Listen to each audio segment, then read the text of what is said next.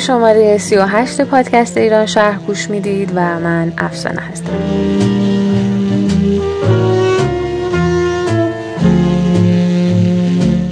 توضیح کوتاه بگم که شما علاوه بر مراجعه به پادگیرهای مختلف از طریق وبسایت گالری ایران شهر در بخش فارسی قسمت پادکست می‌تونید آرشیو کامل پادکست های ما رو تا این شماره بشنوید و داشته باشید. در شماره قبلی با آقای کامبیز صبری مجسمه ساز و مدرس دانشگاه درباره ویژگی های مجسمه شهری و چگونگی قرارگیری و مکانیابی اون در شهر صحبت کردیم. ادامه این گفتگو همونطور که اشاره کرده بودم در این شماره منتشر میشه. آنچه در ابتدای صحبت ها میشنوید درباره فضای آموزش و رابطه مجسمه با محیطه و اینکه دانشجوها چطور به فضای کار عملی وارد میشن و این نحوه ورود همراه خودش چه معضلات و مشکلاتی رو داشته و داره راهکارهای ممکن در راستای بهبود این سازوکار چی می‌تونه باشه؟ و تا انتهای صحبت به این موضوع می‌پردازیم که گروه های دیگه از معماران و طراحان شهری یا حتی نهاد شهرداری و مجسمه سازها در همکاری با هم چطور می‌تونن در تغییر و بهبود شرایط موثر باشن؟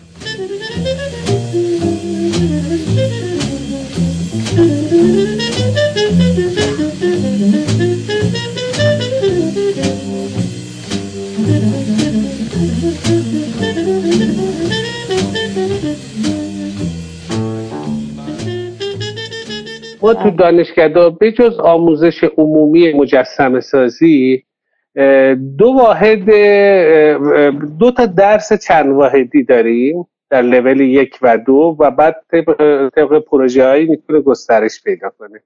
اسم این واحد ها از رابطه مجسمه و محیط که تو لول های مختلف تعریف میشه. که سعیمون بیشتر اینه که توی این درس بچه ها رو بکشونیم به سمت روابطی که وقتی با مسئله طراحی مجسمه برای یک محیط یا یک مکانی از شهر روبرو میشن بدونن که به صورت سیستماتیک به سراغ چه روشی باید برن. خب ما اینها رو فرض کنید اونجا آموزش میدیم در حد توان. ولی این فرد وقتی میاد باید سوالی که براش اونجا مطرح شده و پاسخ گفته. حالا آماده باشه که بره در اجتماع به همون سوالات پاسخ بده. اگر بیاد در اجتماع و ببینه که مکانی برای پاسخگویی وجود نداره مجبور بره به سوالایی که به اون ربطی نداره جواب بده. مثال من الان به کجا برمیگرده؟ من میگم که دانشجو مجسم سازی تربیت میشه. وقتی میاد اگر در شهرک هایی که ما داریم گسترش میدیم درست تعریف شده باشه. این آدم خیلی با روش بهتری میره مجسمه طراحی می‌کنه و یعنی بعد مشکل آموزش نیست مشکل چیزه؟ مشکل مثلا بخش طراحی شهریه؟ ببین مشکل اساسا هیچ وقت به عهده یک جا نیست. مشکل یه چیزیه که وقتی که یک سیستم دوچارش هست هر بخشیش ممکن آرزه ای داشته باشه. حتما تو آموزش امکانات کم آموزش آگاهی ها آدم های حرفه‌ای کم این مثلا این واحد ها آدم های کاملا حرفه‌ای نیاز داره. که خودشون لاقل این کاره باشن و حسابی به سیستم مسلط باشن مجسم سازی باشه که آگاهی های معماری داشته باشه. این حتما از مشخصات آموزش دهنده است. بله. و بعد یه مقدارم دستش باید باز باشه برای آموزش. خب مطمئنا تو بخش آموزش ما همه اینها در افراد کمی جمع میشه که کافی نیست برای آموزش. اما بخش بعدی اینه که ما وقتی که یک دانشجوی تازه فارغ التحصیل شده یه میدان اصلی شهر رو بنا به رابطه اتفاق شانس هر چی که تعریفش می‌کنید یه دفعه برنده میشه که بره طراحی بکنه یا بهش داده برنده هم نمیشه حتی بهش داده میشه سفارش بعد اون میره علاوه بر اینکه یه کار نپخته رو اونجا می‌ذاره و انتقادهای فراوان میشه که آقا آخه این آدم توی این اندازه نبود برای چی این کارو کردید؟ فلان. خب علاوه بر این چه اتفاق دیگه میفته؟ این که اصلا اون آدم دوچار توهم میشه. مثلا توی یک بخشی که باید پله پله شروع کنه به یک طراحی اساسی و کار بکنه یه دفعه پله یک میره پله بیستم رو می‌خواد مثلا طراحی کنه. بعد فضای بین پله بیست تا یک خیلی ایجاد میشه که این آدم سقوط می‌کنه ازش چون پله وجود نداره که ازش بالا رفته باشه که حالا بخواد بیاد پایین. می‌دونید چی یا رفت آمد بکنه بله، بله، بله. خب خب. ولی اگر سیستم ما درست باشه یعنی در توسعه شهر مثلا این شهرکی که داره به طرف کرش توسعه پیدا می‌کنه به طرف جنوب شهر توسعه پیدا می‌کنه به سمت شرق شهر به سمت مثلا پردیس اینا داره توسعه پیدا می‌کنه. خب در اونجاهای جاهایی هست که یه موقعی ممکنه خیلی جای مهمی در یک شهری باشه. فرصتی هست یک دانشجو با استعداد بره اونجا پول قرارداد هم پول قابل توجه و خوبی است که هم نفع مالی می‌بره هم فرصت می‌کنه یه مجسمه خوب تعریف شده با همه مشخصات رو بسازه در اونجا.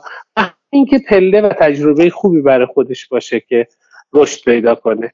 و هم اینکه همه در تهران دور کندوی اصل شهرداری جمع نشن که ببینن که آیا کاری ازش در میاد که بهشون بدن نه و بعد گله من بشن که آی ما کار پروژه نداریم کار نداریم و شهرداری رو محکوم کنند و این همه انتقادی که هست پشت سر شهرداری.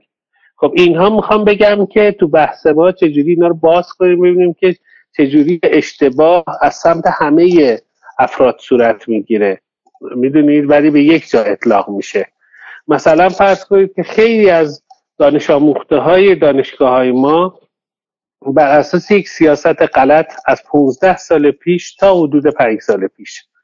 برای ده سال شروع کردن به اینها افراد سیاست گذاران با اسم اینکه باید به جوانها فرصت بدیم با آدم هایی که نه تجربه نمایشگاه انفرادی داشتن نه نمایشگاه گروهی خاصی داشتن نه تعداد سالهای زیادی از تجربه حرفه گذشته بود.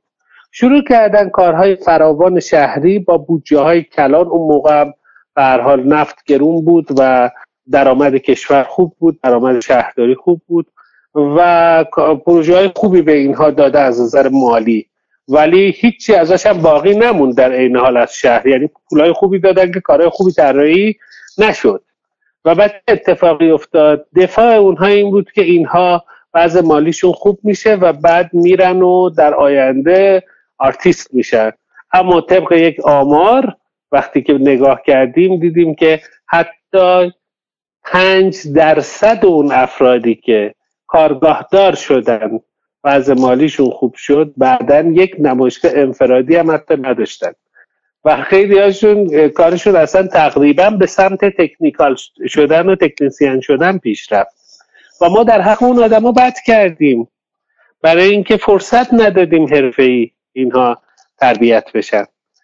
می‌خوام بگم که سیستم های مجسمه شهری اینگونه با انتخاب سیاست های درست کم کم به سمت درمان و سلامت سیستم های دیگه میره.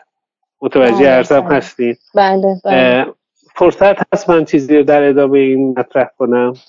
بله خواهش می‌کنم. فقط من یه چیزی می‌خواستم اینجا بگم اگر شما اجازه بدین. شما فرمودین کندوی اثر شهرداری. من می‌خوام یه ذره این رو با تردید بپذیرمش که آیا ما واقعا این رو کندوی اصل می‌دونیم یا نه. و فقط یک پرانتزه. یک چیز دیگری هم که من از سه نظر میشه بگید؟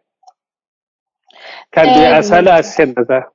شما گفتید افراد مثل دور کندوی اصل شهرداری جمع میشن. من آره دیگه زنبور جایی که بوی اصل و شیرینی بیاد جمع میشه. شهرداری جایی که درآمد خوبی داره. شیرینی اون پول هست. اون بودجه است و منظور اینه یعنی شهرداری سازمانی که درآمد خوبی داره. به خاطر چیزهایی که برش تعریف شده. درسته. چون میگیم ما سیستماتیک یعنی همه اینها همونطور که گفتیم اینا زنجیروار به هم متصلن این ایراد رو نه مستقیم می‌تونیم به یک جا برسونیم نه می‌تونیم فکر کنیم که اگر که از یک جای این رو حل بکنیم از یک نقطه حل بکنیم واقعش حل میشه. یعنی این ایرادی که وجود داره من معتقدم که می‌تونیم همین سلسله بار بیام یعنی هم در بخشی به آموزش برمیگرده در بخشی به شهرداری برمیگرده در بخش به خود هنرمند و دغدغه من بودن یا دغدغه من نبودنش برمیگرده و اینها چیزهاییه که ما همونطور هم که گفتی به یک جای مستقیم نمی‌تونیم اشاره بکنیم و من فکر کنم مجسمه شهری در پاسخ به یک مکانه و در پاسخ به یک اجتماعه. در ادامه فرمایشات شما میگم. و وقتی که این سوال درست مطرح نشه خب ما با یک پاسخ شاید روبرو هستیم که اصلا معلوم نیست جای سوالش کجا هست. و این سوال ها رو شاید مثلا همون سیستم آموزشی باید درست جا بندازه یا شهرداری باید درست مطرح کنه یا نهادهای سایر نهادهایی که سفارش دهنده هستن و بودجه رو تعمین می‌کنن. عذر می‌خوام که این فرمایشات شما رو قطع کنم خیلی شما اشارات خوبی می‌کنید که بحث رو پویا نگر میداره. من اشاره کنم که ما کار دشواری رو الان داریم من و شما. داریم انجام میدیم. یعنی یه بحثیه که هم خیلی خیلی طولانی نیست. اینا معمولا در قالب سلسل بحث ها می‌تونه پاسخگو باشه. هم این که بله. ما می‌خوایم هم بیایم هنر شهری و مجسم سازی شهری رو تعریف بکنیم در قالب انتقادات و روش های بهبود جامعه خودمون که چیکار می‌خوایم کنیم. داریم کار دشواری می‌کنیم. یعنی داریم تو امان همه اینا رو در یک بحث سر می‌زنیم. و آسیب شناسی می‌کنیم و یه جای ایدئالش هم تعریف می‌کنیم. من می‌خوام توجه بدم به شنوندگانمون که داریم چه کار دشواری رو انجام میدیم ولی وقتی این دورنما رو تعیین می‌کنیم اون وقت آدم سررشته رو گم نمی‌کنه. ببینید راجع به مجسمه شهری شما باید خیلی روابط دیگه اجتماعتون هم به سلامت و به رشد برسه که بعد شما بتونید مجسم سازی شهری سالم و صحیحی هم داشته باشید. مثلا می‌خوام بگم که ببینیم ما خب فرانسه خیلی به عنوان مرجع خیلی از چیزها راجع به علوم و به خصوص هنر برای اینکه اینا رو اومدن کلاسه کردن. هی می‌تونیم مورد نظر قرار بدیم برای اینکه بتونیم خودمون هم کلاسه بندی بکنیم کارمون رو. من میگم که وقتی که شما مایلول یا رودن رو دارید که اطراف لوور میان تو شمشاد شمشادهای اطراف کار می‌کنن و ده ها مجسمه می‌ذارن در قرن فرض کنید 18 هم قرن 19 هم همچی آدم هایی پیدا میشن و کار می‌کنن. وقتی ویگلاند رو دارید در اسلو در نروژ که میاد صدها مجسمه رو اونطوری کار می‌کنه و اینها و حرفی در نمیاد خب ببینید این جامعه به تکاملی رسیده یعنی ادیبش فیلسوفش جامعه شناسش معمارش سیاستمدارش اینها میان هر کدوم برای خودشون قولی میشن. بعد همپای اینها یه مجسم سازی هم پیدا می‌کنن که حالا این مناسب این آدم بیاد کار بکنه. یا فضا انقدر باز میشه که میشه مجسمه توش کار گذاشت. شما اگر که در یک جامعه ای آدم ها ذهنیت های بسته داشته باشن هنوز فراوان مختص ما هم نیست خیلی جای دیگه دنیا هم اتفاق میفته یک دفعه مجسم ساز یک کار انتقادی می‌سازه. بعد به یه آدمی بر می‌خوره و اصلا پیگیری می‌کنه که این کار ضد نمی‌دونم انسانیت و اخلاق و فلان و ایناست. اصلا نمی‌ذارن کار کار بذارن ببینید موضوع مجسمه وقتی رشد یافته میشه که آدم ها یه مقدارم باز باشن. بعد اون وقت باید مختصات یه جامعه رو بررسی کرد. دید این تلورانس رو تا چه اندازه میشه توش پیش رفت؟ خب ما جامعه ما یه جامعه که خیلی تجربیات رو توی چل سال اخیر از سر گذرونده و حتی پیش از اون باورهای مذهبی داره. خب یه چیزهایی رو باید رعایت کرد. اما اون چیزها 20 درصد کل کار هستند 80 درصدش مطالبی هستن که مطالب انتقادی مطالب اجتماعی مطالب علمی که میشه راجبش کار کرد و در سطح جهانی آورد کار گذاشت. مثلا فرض کنید اگر آنیش کاپور میره اون دروازه ابرها رو توی شیکاگو کار می‌کنه. این کار آیا یک کار سکشوال هست؟ کار فرض کنید که سیاسی, سیاسی انتقادی شدید هست؟ چی هست؟ خب هیچ کدوم از اینا نیست. ولی یک کار درجه یک جهانیه. یکی از بهترین کار فقط. این یه کاری که سایت اسپسیفیکه. دقیقا همینی که شما میگید. و این مکانمند بودنش با فرهنگ هم ارتباط داره. یه سطح آینه ای که به راحتی یه نفر کلیدش رو می‌تونه در بیاره روش خط بندازه. خب این رشد تو جامعه به وجود اومده که این اتفاق نیفته. یک تیم تعمیر نگهداری به نوعی باشه که بتونه هر هفته هر روز به این سرکشی کنه تمیز نگرش داره براق نگرش داره. و جذاب نگرش داره.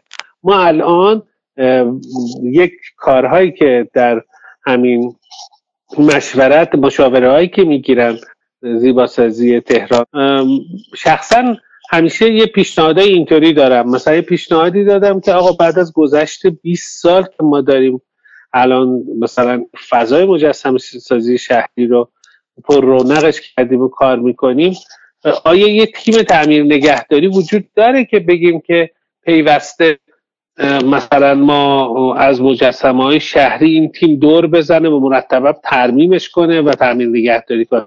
ما این تیم نداریم. منتظر میمونیم یک مثلا مجسمه زنگ می‌زنه سقوط می‌کنه به مجسم سازش زنگ می‌زنه این سقوط کرده میشه برو دوباره جوشش بده. حالا اگه اون آدم رو پیدا کنیم اگه ایران باشه خب ما تیم تامین نگهداری احتیاج داریم. این نیستش تو مجسمه های ما. چیزی که می‌خوام اشاره کنم این هستش که مجسم سازی شهری به طور کلی دستبندی های مختلفی داره. یه بخشی هستش که به صورت جزئیات در ساختمان ها و معماری باید باشه. مثل آنچه که مثلا به عنوان مشخصات مجسمه هایی که توی ساختمان های دوره گوتیک جاشون رو پیدا کردن کجا برن بشینن. توی دوره فرض کنید باروک مجسمه ها جاشون تو ساختمان ها مشخصه. در فضا مشخصه که کجا باید قرار بگیرن و احتمالا موضوعشون چی باشه و چه شکلی باشن ما این در جامعه ما گم شده. همچین چیزی نداریم. چرا؟ برای اینکه استایل معماری هم هنوز نداریم. اتفاقا اون جایی که استایل معماری ما هست مجسمه ها خیلی خوب رفته نشسته. فرض کنید در, در معماری سلجوقی که کاربرد آجر خیلی خوب در معماری اتفاق افتاده خطوط کوفی بنایی کتیبه ها مقرنس ها اینا خیلی خوب رفتن جاشون رو پیدا کردن. اون موقع این امکان بوده دیگه. مجسم سازی این شکلی ظهور پیدا کرده. پیش از اسلام همینطور در معماری ساسانی در معماری اخامنشی خیلی خوب جاشون رو پیدا کردن. بعدها در معماری دوره تیموری جاشون رو خوب پیدا کردن. در دوره صفویه جاشون رو خوب پیدا کردن. تا حدودی در دوره قاجاریه جاشون رو پیدا کردن. و ما الان این معماری رو نداریم. مسئله دوم سر مجسمه هستن که به صورت می‌تونن مستقل در یک فضاهای قرار بگیرن. و موضوعشون هم از موضوعات پست مدرنیستی باشه تا موضوعات خیلی آوانگارد که الان اتفاق میفته اینها باز من دارم جنبندی می‌کنم. نیازمند این هستن که شما فضا رو بتونید متناسب با مجسمه تعریف بکنید که بعد مجسمه بتونه هماهنگ باشه و درست قرار بگیره. از طرف دیگه در انتخاب مجسمه سازتون باید سیستم درست داشته باشید که این آدم بره تو جای خودش قرار بگیره. و مجسمه سازی که قابلیت های کار هر مجسمه سازی با قابلیت های وجودی خودش بتونه بره مناسب ترین کاری رو که امکان داره انجام بده. اینها با هم خیلی قاطی شده. برای اینه که مجسمه های شهری ما الان فقیر هستن. اینم مسئله دوم. و تو مسئله یه مسئله خیلی مهم دیگرم کوتاه می‌خوام بگم. این هستش که شما وقتی که میرید پایان کار برای هر پروژه عمرانی بگیرید باید یه سری مشخصات رو به شهرداری ارائه بدید که مثلا به شما پایان کار بدن. چیزی که من خیلی دارم پیگیری می‌کنم الان که این وارد سیستم ما بشه. اگر زمانی که فرد میره اونجا یک قانون گذاشته بشه که مثلا باید یک درصد بودجه کل بودجه عمرانی یک پروژه عمرانی باید کار هنری توش اتفاق بیفته اون وقت چی میشه؟ اون وقت فرد همونطور که مثلا فرض کنید یک ساختمانی یک میلیارد تومن هزینهش میشه اون وقت باید چیزی حدود ده میلیون تومن کار هنری انجام بده. اگه ده میلیارد تومن میشه باید صد میلیون کار هنری انجام بده. و بعد باید بره دنبال آدمش بگرده که بیاد پتانسیل کار هنری رو تو پروژهش پیدا کنه و انجام بده. بنابراین کم کم دفاتر تجسمی مثل دفاتر معماری تو شهر تشکیل میشه و هنرمندا جذب اونها میشن. یعنی از دانشگاه که در میاد میره جذب دفتر تجسمی میشه و بعد در اونجا کار هنری طراحی میشه اتفاق میفته و بعد هنرمندها به جای اینکه منتظر بمونن ببینن شهرداری آیا الان وضعش خوبه وضعش بده پروژه داره بهشون بده اینها کلی کارهای آماده در اون دفاتر دارن که برن و انجام بدن و اتفاق بعد بعدی که میفته اینه که بعد از گذشت ده تا 15 سال آثار شروع می‌کنن به کم کم به چشم اومدن و بعد از حدود 20 سال شهر تبدیل به یک موزه میشه. یعنی شما تصور کنید هر پروژه عمرانی ساخته شده شما درش یک کار هنر می‌بینید. می‌بینید این اتفاقیه که میفته که یه دفعه شهر میشه فلورانس که مثل موزه میشه و بعد درآمدزایی داره و یک شهر میشه زیبا. این چیزای ایدئالی بود که راجبش صحبت کردیم ولی برای تهران ما و کشور ما شدنیه. مرسی از جنبندی که انجام دادید و من امیدوارم که ما بتونیم با کارشناسان و هنرمندان دیگری هم درباره این موضوع صحبت بکنیم و پیدا کردن شاید یه سری از مشکلات یا اشاره کردن به یه سری از موارد بتونه کارگشا باشه. مرسی از حضور شما توی این شماره از پادکست ما. من خیلی سپاسگزارم ازتون.